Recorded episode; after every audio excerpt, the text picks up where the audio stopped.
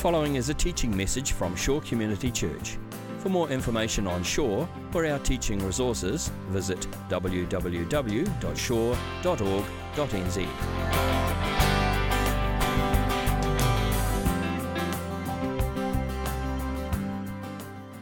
So today we are diving into the text of Exodus itself, the book of Exodus. So you can open your Bibles in Exodus chapter 1, uh, and we'll get to that in just a minute.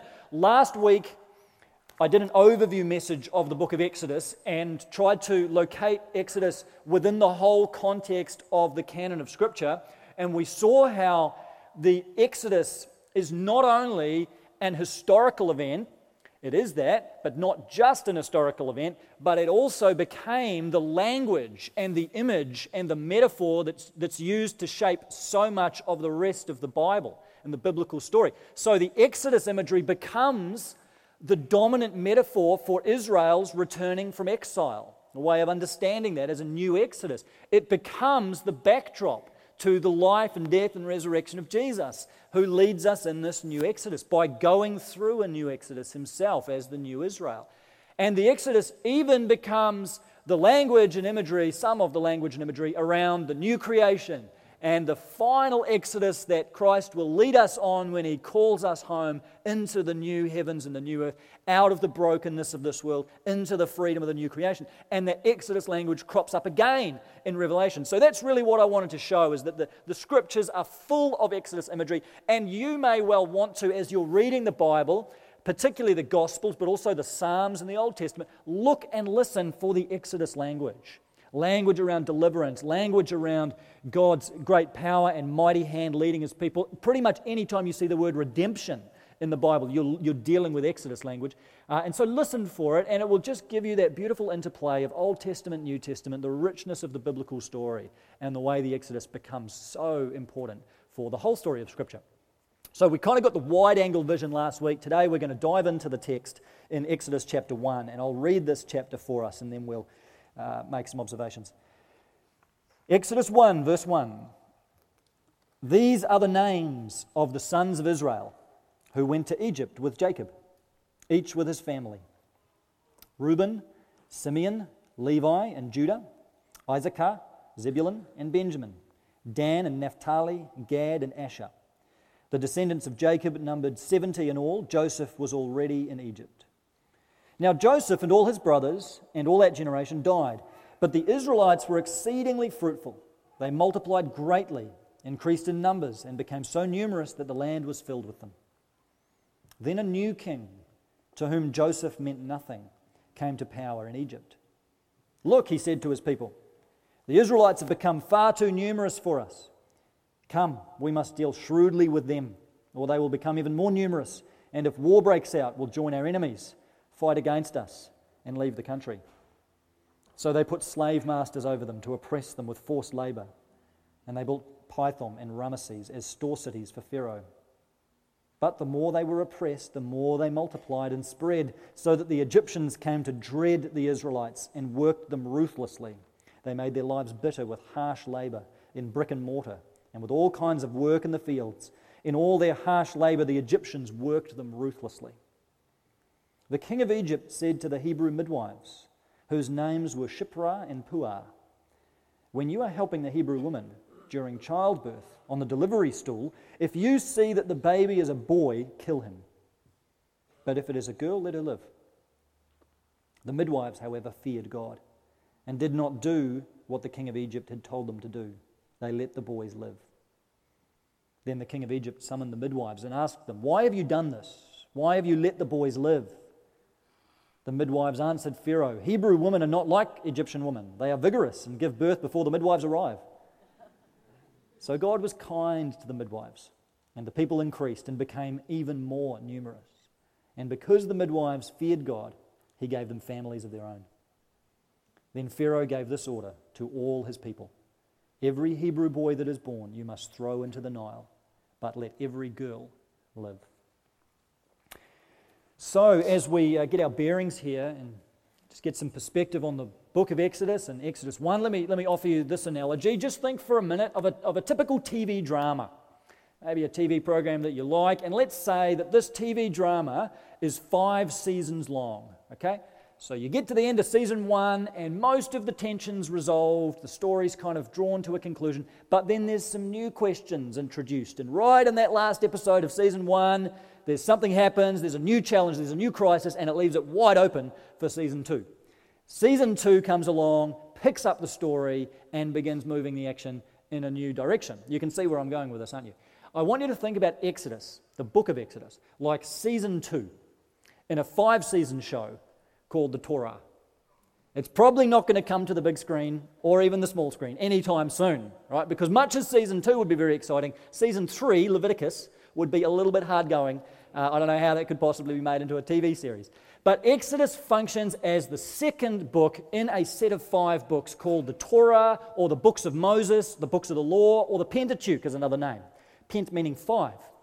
And it's very important to see Exodus in continuity with that unit of Scripture, the Torah. It's a contained unit, and Exodus functions in continuity with what has come before Genesis and what comes after Leviticus. And we need to read it that way. Because when you look at the very first word in the book of Exodus, you don't quite pick this up from the English, but the first word in Exodus, Exodus 1 1, it's the Hebrew equivalent of the word and. You're never supposed to start a story with the word and. But that's how Exodus starts. And. So, what does that tell you? This is not a new story. It's not the beginning of a story. This is the continuation of a story that has already been set in motion by Genesis. And Exodus, in the first five verses, recaps some of the critical information uh, from Genesis that's going to be relevant. This is a little bit like these first five verses are a little bit like the beginning of the TV show where you hear someone say, previously on such and such a show. That's what you've got in the first five verses. So it recaps some critical information from Genesis. That Joseph and his brothers, his 11 brothers, the 12 sons of Jacob, also called Israel, the 12 sons of Jacob, who would also then become the heads of the 12 tribes, they have migrated from Canaan to Egypt. And they're now living in Egypt with their dad peacefully. They're living well, they're living in safety, they're living under the benevolence of a kind Pharaoh, a kind king who is favorably disposed towards them at this stage. That's really how Genesis ends with the clan of Jacob living, living well in Egypt. And the final scene in Genesis is the death of Joseph. And Joseph says to his brothers just before he dies, he says, Now, when I've died, I want you to gather my bones. And when you finally leave Egypt, he's reminding him of that promise you remember that God had made to Abraham. He says, When you finally leave Egypt, it's going to happen one day. Take my bones with you. And they do. As the story plays out, they take the bones of Joseph on their journey. So there is this promise in the text, there's this hint there that Egypt is not the final destination. Even when life was going well for them in Egypt, there's a sense that they've come from Canaan to Egypt and they're going to be heading back again. This is what God has promised. This is the covenant that God has made. So, Genesis, uh, Exodus opens with that recapping of information, and then in verse 6 of chapter 1, we start to move the story forward. Joseph and all his brothers and all that generation died. But the Israelites, the Hebrews that extended out, the clan that kept on growing, they became extremely numerous in the land of Egypt. They became a, a, a, massive population, so that the Bible says the land was full of them. And look at the words that are used to describe this huge population of Hebrew people. Verse 7 But the Israelites were exceedingly fruitful, they multiplied greatly. Now, where have you heard those words before? Be fruitful and multiply. Genesis, right? This is the first of many hints in the book of Exodus that there's a bigger story going on here. This is not just a story about Israel. This is the creation mandate that God had given to humanity, isn't it?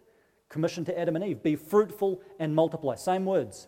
And now here are the Israelites doing exactly that being fruitful and multiplying throughout the land. They are continuing the creation calling that God originally gave them. And we're getting this indication here that what God is doing in the big picture is getting his project back on track, so to speak. He's getting his story back on track after it's kind of been derailed by sin entering the story, wreaking havoc on humanity and all of creation. And now here's God saying, No, I'm, I'm moving this forward. Once again, there's fruitfulness. Once again, you're going to multiply there's a sense here. This is, this, is re, this is redemption and this is renewal. This is a story bigger than Israel. It's a story about God renewing humanity, God renewing creation. We've got to keep that in mind, and you'll find all kinds of hints of this as we go through Exodus. So the Israelites became extremely numerous. The land was filled with them, but then a new Pharaoh came to power.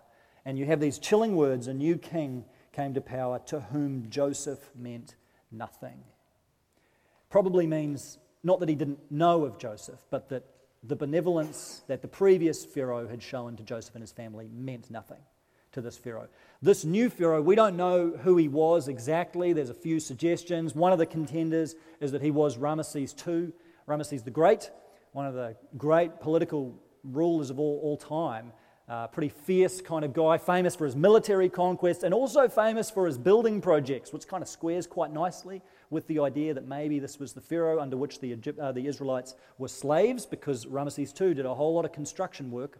But we don't know for sure who this Pharaoh was, and he's not named in the text, which is interesting. He's never given a name, just the king or just Pharaoh. But either way, this Pharaoh looked at the enormous population of Hebrews and he did not see them kindly. He saw them as a threat. He saw them as a people who were likely to rise up against the Egyptian dynasty or likely to join Egypt's enemies and fight against them. So he was threatened by them, and Pharaoh begins to introduce three policies, one after another, three policies to control the Hebrews, to contain them, and eventually to destroy them. His first policy is to consign them to slave labor. This is well known as part of the story that Pharaoh reduced the Hebrew people to slaves. They became slave workers in the fields and they were responsible for building cities. And two of the cities are named. One of them is called Ramesses, Pithom and Ramesses, which makes you think it may well have been Ramesses II, who was the Pharaoh in charge. Archaeologists think they may have found that city, the city of Ramesses that the Hebrew people built. And if it is the same city that archaeologists think they've found, uh, a couple of interesting facts about that are one, there was a huge temple there in the city of Ramesses, uh, a temple to all the Egyptian gods, all these this plethora of gods that the Egyptians worshipped. And also in Ramesses, there were huge munitions warehouses, these huge factories that were used for storing and making Egyptian weapons. So imagine for a minute what this would have been like for the Hebrews, for the Israelites, as slaves in Egypt. Not only they suddenly find themselves within the space of a generation, reduced from a people favoured in the land to a people slaves within the land. But now they're building a city and they're having to build this temple, which is going to be for the worship of pagan gods, not Yahweh, but other pagan gods. They've got to build this temple, forced to do that. And they've got to build these factories that are going to make the very weapons that will be used against them if they get out of line the very weapons that eventually the, the, Egyptians pursue the Israelites with. This must have been brutal for the Israelites. This must have been agonizing stuff for them. But the policy fails. If it was designed to control the Hebrews and in some way restrict their number, it fails. And the, and the Hebrews become even more numerous.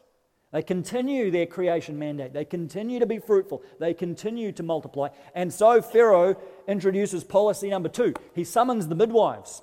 And um, there's a few midwives now, church. Hey, this is your text, all right? This is the one. You've got to frame this text, should be embroidered on the walls of your homes. Uh, these midwives, Shiphrah and Puah, and probably they are the two midwife directors of a whole community of midwives that would have operated within Israel at the time. Obviously, a lot more than two would have been needed, but these are the leading midwives. Pharaoh calls them and says, What I want you to do is, as you're delivering the Hebrew babies, if it's a boy, I want you to kill him. If it's a girl, you can let her live. Just obvious population control going on here. But these midwives are incredible and uh, wonderful models of faith in the scriptures. This is the only time we hear of them. They, they disappear now, they're not mentioned again for the rest of the story, but they are just wonderful models of women of faith here who say to themselves, not directly to Pharaoh, but they decide they're not going to go through with this. They undertake civil disobedience. They refuse to kill these Hebrew babies, and then they spin a story to Pharaoh to cover their tracks, which I think in the course of biblical history is perfectly justified. These are women of courage, they're women of faith. They show us what faith is like, don't they? I mean, as you read Exodus, this is the kind of faith God's asking for from his people. It's the kind of faith that will trust in spite of circumstances, in spite of hopelessness, in spite of what's going on, they will trust and they will act courageously and walk in faith no matter what's going on. This is Shiphrah and Puah, and these are wonderful women. It's a model of faith right here in the darkness of Exodus chapter 1. And so Pharaoh's second policy fails. Uh, he doesn't manage to contain the Hebrew population that way either. And so he undertakes this third policy. Verse 22, it's the most chilling verse of the chapter. Then Pharaoh gave this order to all his people Every Hebrew boy that is born, you must throw into the Nile, but let every girl live. And by the time you get to this point, it's open genocide. There's no secrets anymore. There's no just getting the midwives alone in a room. This is open. Pharaoh doesn't just say this to a few people, he says this to all his people. Notice the language. It's open. Clearly, his intentions publicly are to destroy the Israelite people. And so he commands his forces, his soldiers would have gone through the land, through the Hebrew homes, taken the babies, and they would have been thrown into the Nile. And sadly, there's no indication here that this policy failed. There's no indication here that this didn't happen. Probably a number of Hebrew baby boys were taken from their families and thrown into the Nile River. Not everybody experienced what Moses and his family experienced. You need to also sit with the reality that many families lost children exactly that way and the horror that must have been for those mums and dads. So, this is a time in the early history of Israel, before they're even a nation, when they must have just wondered where on earth God was and what on earth God was doing. They didn't have Exodus 2, they didn't have the rest of the Bible. What they had was this what they had was oppression and genocide targeted against them and blatant murder of their babies. That's what they, this is real life. This really happened. And they had these promises that God had made to Abraham that he would make them an exceedingly numerous people. What they experienced was the seeming reversal of that. Their population was being undone, their population was being decimated. What happened to being as numerous as the stars in the sky, as numerous as the sand on the seashore. They are having their babies taken from them. It seems like the promise is working backwards. It seems like the covenant is working backwards. Israel in this time experienced the profound absence of God. All they experienced was this blackness and darkness. I'm sure they prayed. I'm sure they cried out. I'm sure they groaned under their oppression. And yet, God at this point is silent. We think of Exodus as the story when God delivers. We think of the great intervention, the time when God shows up, the burning bush, the Red Sea, all of that. And all of that's coming, but you can't get to that without Exodus 1, when God is silent. And in this chapter, there is a profound absence of God. He's barely even mentioned. God's barely even mentioned in this chapter. He doesn't say anything. And the only time he's seen as acting is when he gives the midwives families of their own, which is significant. But relative to the rest of the book, God is profoundly uninvolved here, seemingly indifferent to the plight of his people. And we can start drawing some connections, can't we, to our lives at this point? I mean, we live in a different time and place under very different circumstances, but this experience of God's absence is ubiquitous. This, we all feel this, don't we, from time to time, in some way or another, often in suffering, often in difficulties, in the hardships of life, and we pray for an answer to prayer. We pray for a miracle. We pray for healing. We pray for help. We pray for intervention. We pray for God to show up, and we get nothing. We get silence. We feel like the prayers are just bouncing off the roof. But often, I think the hardest experience of God's absence is the times when it just seems to be for no reason at all. When life is actually going fairly well, you're not entangled in some hideous sin, you're just carrying on with life, but for some reason, God just seems distant. And this may be your experience that God just seems a million miles away. You, you try praying and it doesn't seem to do anything. You can't sense God's presence. You can't feel your faith. You don't have really any kind of connection to God. You don't really have any experience. And you're just left wondering, what is this? You try some of the things that you've done in the past when you've really sensed God's presence, the scriptures you've gone to, the places you've visited, the people you've been with, the, the prayers you've tried to pray, and the things in the past where you've had that sense of God's presence, they don't work and you're just left in this kind of nothing void. It's just, God, where, why won't you just give me some, some reminder? Give me a sign that you're with me. But we don't get any of that so often, often for long periods of time. Often this can be sustained in people's lives, a sense of God's absence for years sometimes. So we can relate on some level, can't we, to the experience of the Israelites. Even though our circumstances are different, we all experience the absence of God, the unanswered prayers the distance that just seems to be there between us and God. And maybe you're experiencing that today. This is where it's so important to put Exodus 1 in the context of the whole story of Exodus and the whole story of Scripture. Exodus 1 is the absence of God, no question. But think for a minute about the final chapter of Exodus, Exodus 40. You know what that's about? It's about the glory of God filling the temple, filling the tabernacle. It's this picture of the presence of God filling the space that God had designated. He wasn't content to even lead his people by fire and cloud. By the end of Exodus, he wants more than that, and God himself comes down to dwell right in the midst of the camp of Israel. So great is his desire to be with his people, he incarnates himself among them. It's the first incarnation in the Bible. Not Jesus, but God, Yahweh, here in the Old Testament, incarnating himself in the tabernacle. From one perspective, the whole story of Exodus can be read as, as a movement from absence to presence, from God's absence and apparent uninvolvement through to deep presence, abiding and journeying with his people. That's the trajectory of the book. And that's the trajectory of the whole biblical story because it doesn't end with the tabernacle, does it? If you know the rest of the story, God didn't just plan to, to build a tabernacle for his presence. Ultimately, God became a tabernacle. Ultimately, in Jesus, God became a living tabernacle. This is John 1. The Word became flesh and tabernacled among us, dwelt among us, pitched his tent among us, and became one of us. Jesus is the fullness of the presence of God. God's desire to be with us is that great that he became embodied in human form. Jesus was the one in whom the fullness of deity dwelt, physically, bodily, on earth. And yet, here is the irony with Jesus He's the one who truly embodies the presence of God in a, in a greater way than any of us because he is divine and is the Son of God. And yet, Jesus is the one who on the cross experiences the absolute absence of God. There's, a real irony here.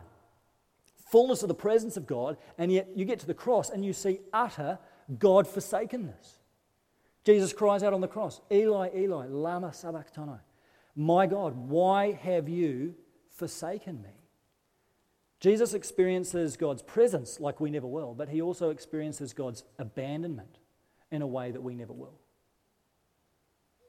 The theologian Miroslav Volf says this about the cross Jesus' greatest agony was not that he suffered. Suffering can be endured, even embraced, if it brings desired fruit, as the experience of giving birth illustrates. What turned the pain of suffering into agony was the abandonment. Jesus was abandoned by the people who trusted in him and by the God in whom he trusted. Jesus experienced the abandonment, the God forsakenness on the cross devoid of God's rescuing and helping presence. But in the flow of the biblical story, what we see is that that happened for us. That it's precisely because of Jesus' God forsakenness on the cross that we have the certainty of God's presence with us now, regardless of how we feel, regardless of what our emotions tell us.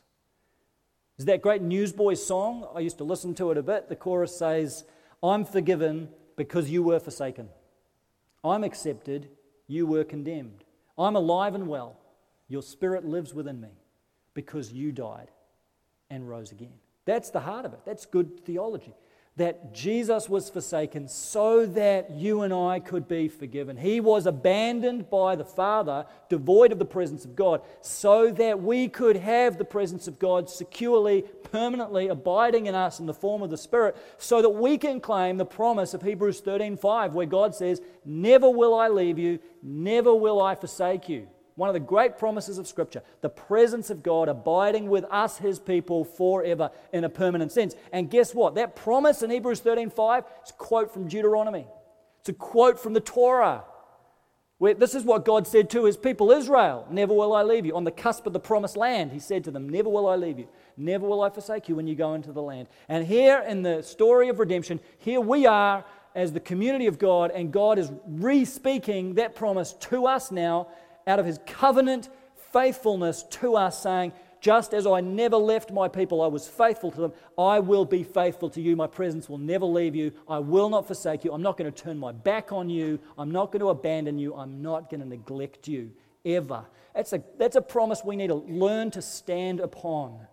No matter how bad it gets in our lives, no matter how deep the suffering, no matter how deep the pit that we may be in, in spite of what our emotions and feelings are telling us, in spite of all the unanswered prayers, what we know to be true is that God will never leave us, will never forsake us. This is what He wanted Israel to understand, and this is what He wants us to understand. It's hard to live out of that, I know. That's truth, but it's hard to practice that. We know that God's with us, we know His presence is with us, and yet we have these times of just feeling completely abandoned, don't we? These times of just feeling absent, times of feeling distant from God. It's one thing to know that He's present with us, it's another thing to really be able to embrace it, really be able to live out of it. We started singing a new song here recently called I Am. And uh, we're going to sing it at the end of the service again. It's got that wonderful, simple line in the chorus that says, I am holding on to you. And our worship leaders have explained well that that can be sung in two ways. In one sense, it's us saying to God, I'm holding on to you, God. In another sense, though, it's us hearing God say to us, I am holding on to you in the middle of the storm. I am holding on to you. Uh, the other week we sung the song in church, and then I had a meeting after church, and I was dri- on the way home, I was driving home, and I just really felt I, needed to hear that song again. I needed to be reminded of that truth. I was feeling a bit distant, disconnected from God, and I was just thinking of the words of that song, song rolling around in my head, and I thought, man, I want to hear that track again. I didn't have it on my iPod, I didn't have it in a CD. So I did the next best thing and uh, turned on Radio Rhema.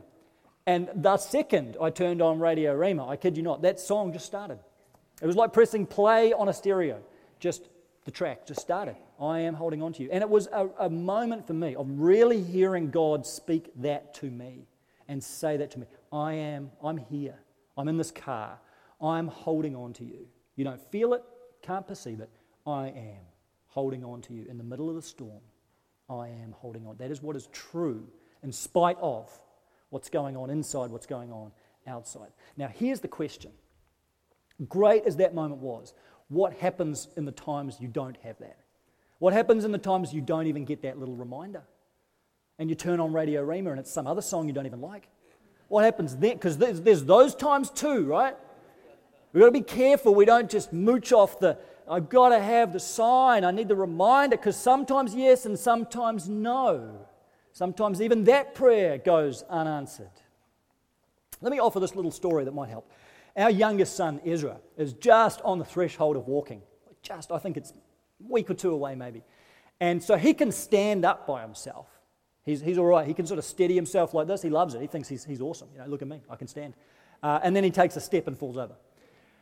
And we're kind of trying to position ourselves just in front of him, a meter or so, putting our arms out, encouraging him towards us, and he can manage maybe one, maybe two steps, and then he topples over. But the one way in which he can walk is with his trolley. So he's got a trolley full of blocks, so it's weighted. And he can get on the floor with his trolley and he's fine. He'll sort of walk, but he can only go in a straight line, so he just hits a wall. And then you've got to change his trolley direction, and then he's off again. And he's, he's solid as a rock when he's on his trolley. He's all right there. But what we're having to do to try and get him to walk is take the trolley away and encourage him to walk. Now, I offer that to you just as an analogy to think about this idea of God's absence and presence. We are so easily dependent on emotions, experiences, and signs of the presence of God. And those are not bad things. The problem comes when we depend on those for the presence of God, for our faith, for our very relationship with God. And then they become like the trolley. They become the trolley of our emotions, experiences, and signs, and we can't walk without the trolley. That's not what God wants for us. What He wants us to do is learn to walk toward Him in faith. What He wants us to do is learn to stand on our own two feet, as it were, always in dependence on God, but to be able to walk in faith. And sometimes that means taking the trolley away. So when you experience the absence of God's presence, when you have those times you can't perceive God and you really want the reminder that He's there, I really need to know that I'm forgiven, and it doesn't happen. Rather than saying, oh, there's something wrong with me, Or maybe I'm not forgiven. Or maybe God's not here. What if you saw that as maybe God has taken away the trolley because he wants me to walk into his arms? And he wants me to walk by faith. He's told me what is true in his word. I don't need a certain feel. If I have the feeling, that's wonderful. But I don't want to depend on it because sometimes it'll be there and sometimes it won't. And I don't want to have a roller coaster faith that depends on my physical, emotional, mental state at the time as a barometer of my relationship with God. It's an awful barometer of your relationship with God. Your emotions will go up and down depending on what you had for dinner last night. Don't use that as the measure of your faith. Sometimes God wants to take away the trolley so that we learn to walk by faith. It may even be a good thing that at times we don't have that sense of God's presence, so that we have to stand on the revealed truth of Scripture that God is present and will never leave us and has forgiven us. Again, the emotions can be a great gift. But what God wants to do in your life is bring you to maturity. And the kind of faith that always needs the trolley is not a mature faith. Ezra's not going to grow up if we keep on giving him the trolley every time. He's only going to grow up when he learns to walk one foot in front of the other. God wants you to move off the milk and onto the meat. God wants you to move from childishness to maturity in your faith. And one of the ways that He will do this in your life is by allowing you to go through times when you don't have the feeling, you don't have the experience, you don't have the sign. Those are hard times. But they are growing times. They are maturing. And if we can receive it as that, this is God maturing me and growing me. We can receive it as a gift. It's a, it's a hard gift to receive, but it can bring us to a place of deeper maturity. I've been thinking a lot recently about this experience that some Christian writers call the dark night of the soul. Don't know whether you've ever read anything on that or thought about it, but Christians through history have had this experience, and there seems to be a strange correlation where some of the people you'd consider to be spiritual giants, it's people who, who seem to walk closer to God than anyone else, they have this time in their life that has been described as a dark night of the soul, a time when they cannot sense God at all.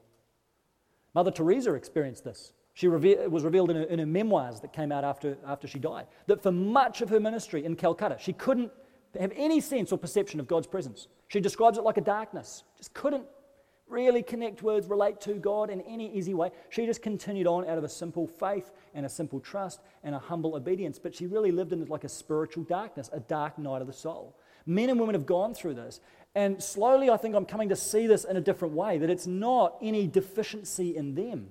It's not any deficiency in their faith. In fact, it's the opposite. It's God saying, I'm going to call you to even greater maturity.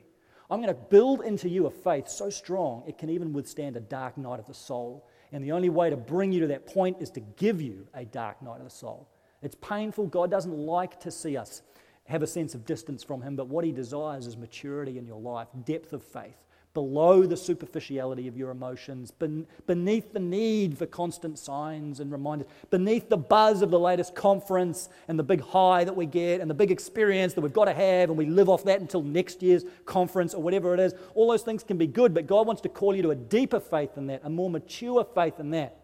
And I ask myself the question can my faith withstand a dark night of the soul if that came along? Because sooner or later it might. And I don't want my faith to explode if I have to go through a spiritual winter. I don't want my faith to come undone because I've been dependent on the trolley of experience and emotion. And then when that's taken away over a sustained time, I just I collapse. I don't want that. I want to use the times that I have when I, when I do sense God's presence to ready me and steady me for the times when I don't. And God wants this for us. There's the Exodus 1 times, and you may be in those times right now. You may be in a spiritual winter right now. I, I want to simply encourage you if you are, if you're in that space, you can't perceive God in any way, you just feel like you're a million miles away. That doesn't mean there's anything wrong with you, with God, or with your faith at all.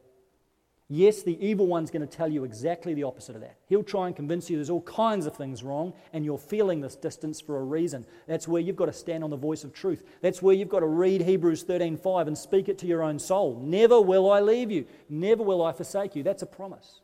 And if you're feeling the absence of God, Rather than feeling it as some deficiency in you, receive it as a disciplining gift of your Father who's calling you on to something deeper than you've ever known, a faith that can even last a spiritual winter, a dark night of the soul. Receive it as an unexpected and maybe unwanted gift, but a gift that's going to lead you to maturity. I know that we all want to get to Exodus 2, Exodus 3. We want to get to the burning bush. We want to get to the Red Sea. That's what we came here for, isn't it? You know, we want the great Exodus story. You cannot get to that without sitting in Exodus 1 for a sustained time and letting it work on you. Because that, I think, is the human experience. I would say in my life, there's a lot more Exodus 1 times than there are burning bush times. A lot more. So this text is for me. And I want to somehow find God. I want to find God in the stories of these midwives who experienced, must have experienced the profound absence of God and yet acted faithfully and yet feared God and not the king and yet took risks and showed courage even when everything was seemed to be moving in the opposite direction. We can let this text encourage us that God is there and that even when we experience his absence, God's desire is to give us a much greater gift than our feelings a much greater gift than experience, a much greater gift even than signs of his presence. The gift he offers us is himself, his own dear presence, as the hymn says, to cheer and to guide. Strength for today, bright hope for tomorrow, blessings all mine, with 10,000 beside. Great is thy faithfulness. Amen. Let's pray.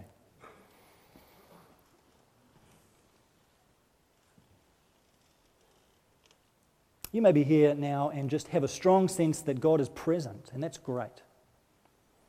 You may feel close to God. You may sense His presence and feel really connected to Him through the worship, through the message. I want to encourage you to celebrate that. Thank God for that. Receive it as a gift. And at the same time, ask God in this moment to use the summertime of your faith to prepare you for the wintertime. To use the times when you feel close to Him to teach you not to depend on that, not to build your faith on those feelings and experiences, but in Christ, in you, the hope of glory. And you may be here this morning and you just you feel like God is absent. And you feel like he's so far away, you can't sense him. Maybe you've been praying for something for a long time and it's gone unanswered. Maybe you've seen other people get the answered prayers and you haven't. You've seen other people get the miracle and you haven't had it.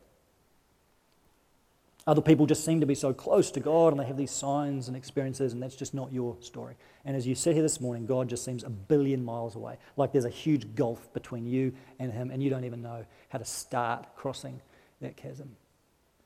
I want to ask you that if, if you're in that place and if you're experiencing the absence of God, I want to ask you now to raise your hand. And I'd like to pray for you specifically that if you're here this morning, you just feel absent from God. You from God, God from you. I want to ask you to raise your hand. I want to pray for you. Father, I pray for anyone here right now who just can't connect with you, can't sense you.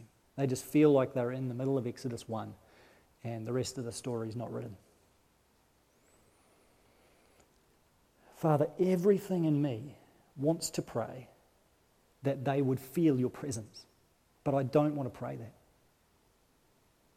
Everything in me wants to pray they would have a sense, an emotional sense of your peace and your presence. And, and God, if you would give them that gift, that's wonderful. But Lord, I want to pray that you would give them faith faith in the darkness, faith in the absence, faith when they cannot see you and what's happening in their life seems to speak against your presence. I want to pray for faith, that you would pour faith into the lives of any person here who feels absent from you this morning, that they might be able to look up and at the deepest level of their being to see you, Jesus, to see that you are with them, that you are journeying with them, that you are the Exodus God and you will never leave them and you will never forsake them. I pray they would hear you saying to them this morning, I am holding on to you, the great I am holding on to you.